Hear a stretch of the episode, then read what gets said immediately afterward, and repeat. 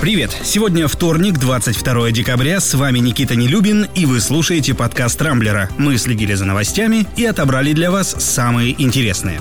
Похоже, что общепринятое выражение «британская корона» вскоре обретет совсем другой смысл. Напомню, еще в сентябре в Лондоне и на юго-востоке Англии была выявлена новая разновидность коронавируса, которая только сейчас начала наводить шорох по всей стране и за ее пределами. В британском Минздраве ранее заявили, что мутировавший штамм намного более заразный, чем нынешняя вариация ковида. На этом фоне больше 20 стран уже приостановили транспортное сообщение с Великобританией, в том числе и Россия. Росавиация накануне накануне уведомила перевозчиков об отмене всех рейсов с 22 по 29 декабря включительно. Допуски на полеты авиакомпаниям будут выдаваться только при наличии решения оперативного штаба по каждому отдельному рейсу. Отмечу, что Великобритания была одной из немногих стран, куда можно было улететь из России на фоне антиковидных запретов. Куда теперь податься нашим олигархам и чиновникам, непонятно. Ну, не в Танзанию же или Эфиопию, в конце концов. Между тем, в Роспотребнадзоре на новость о появлении британского штамма отреагировали реагировали достаточно хладнокровно.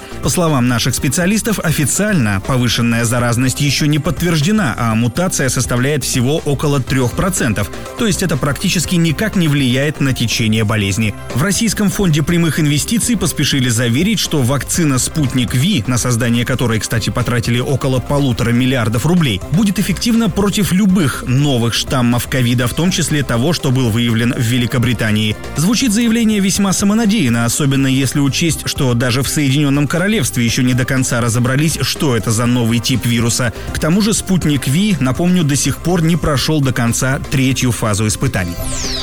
Владимир Путин накануне утвердил состав Госсовета. В него вошли более 100 человек. Среди них премьер-министр страны, спикеры Госдумы и Совета Федерации, главы всех регионов России, полпреды президента во всех округах, а также лидеры думских фракций, руководители администрации президента и другие высокопоставленные чиновники и представители общественных объединений. Госсовет будет обеспечивать работу органов власти и определять основные направления внутренней и внешней политики, а также социально-экономической экономического развития страны. При нем также созданы 18 комиссий по самым разным направлениям, в том числе государственное и муниципальное управление, здравоохранение, инвестиции, коммуникации, связь, цифровая экономика и так далее. Руководить всей этой хитро выдуманной махиной будет сам президент. И лично мне пока что совершенно непонятно, куда она всех нас с вами вывезет с таким-то количеством колес.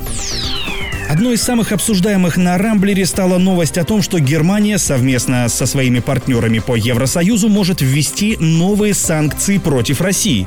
Это произойдет в случае обвинительного приговора россиянину, подозреваемому в убийстве Зелимхана Хангашвили, чеченца с грузинским паспортом и бывшего полевого командира, который во время второй чеченской кампании воевал на стороне террористов. В августе прошлого года он был убит в Центральном парке Берлина, а киллера, якобы завербованного то ли ФСБ, то ли ГРУ задержали. Вообще история довольно мутная, как, собственно, и все, что так или иначе связано с российскими спецслужбами. Данных россиянина, подозреваемого в убийстве, нет ни в одной базе. В Кремле причастность к инциденту категорически опровергают, а Германия так и не представила никаких доказательств. Впрочем, справедливости ради надо отметить, что и российские правоохранительные органы не особо активно сотрудничают в расследовании. То ли есть что скрывать, то ли и правда не при делах. Так или иначе, оглашение приговора по громкому делу намечено на март следующего года. То есть на подготовку к новым санкциям у России есть еще как минимум три месяца.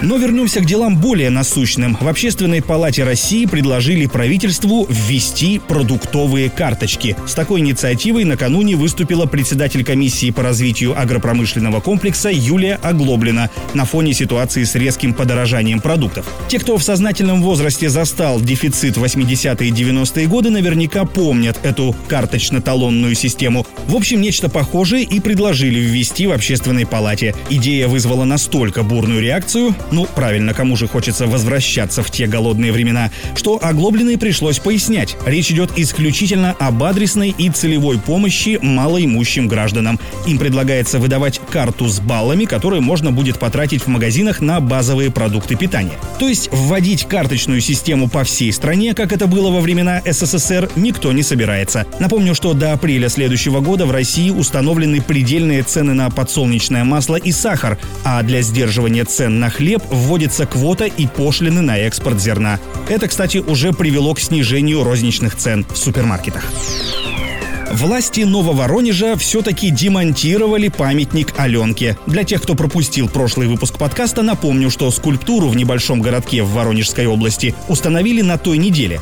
Однако не прошло и несколько дней, как местные жители начали требовать снести Аленку, мимо которой бабушки проходили чуть ли не крестясь, а многим дикая рожа памятника наверняка начала сниться в кошмарных снах.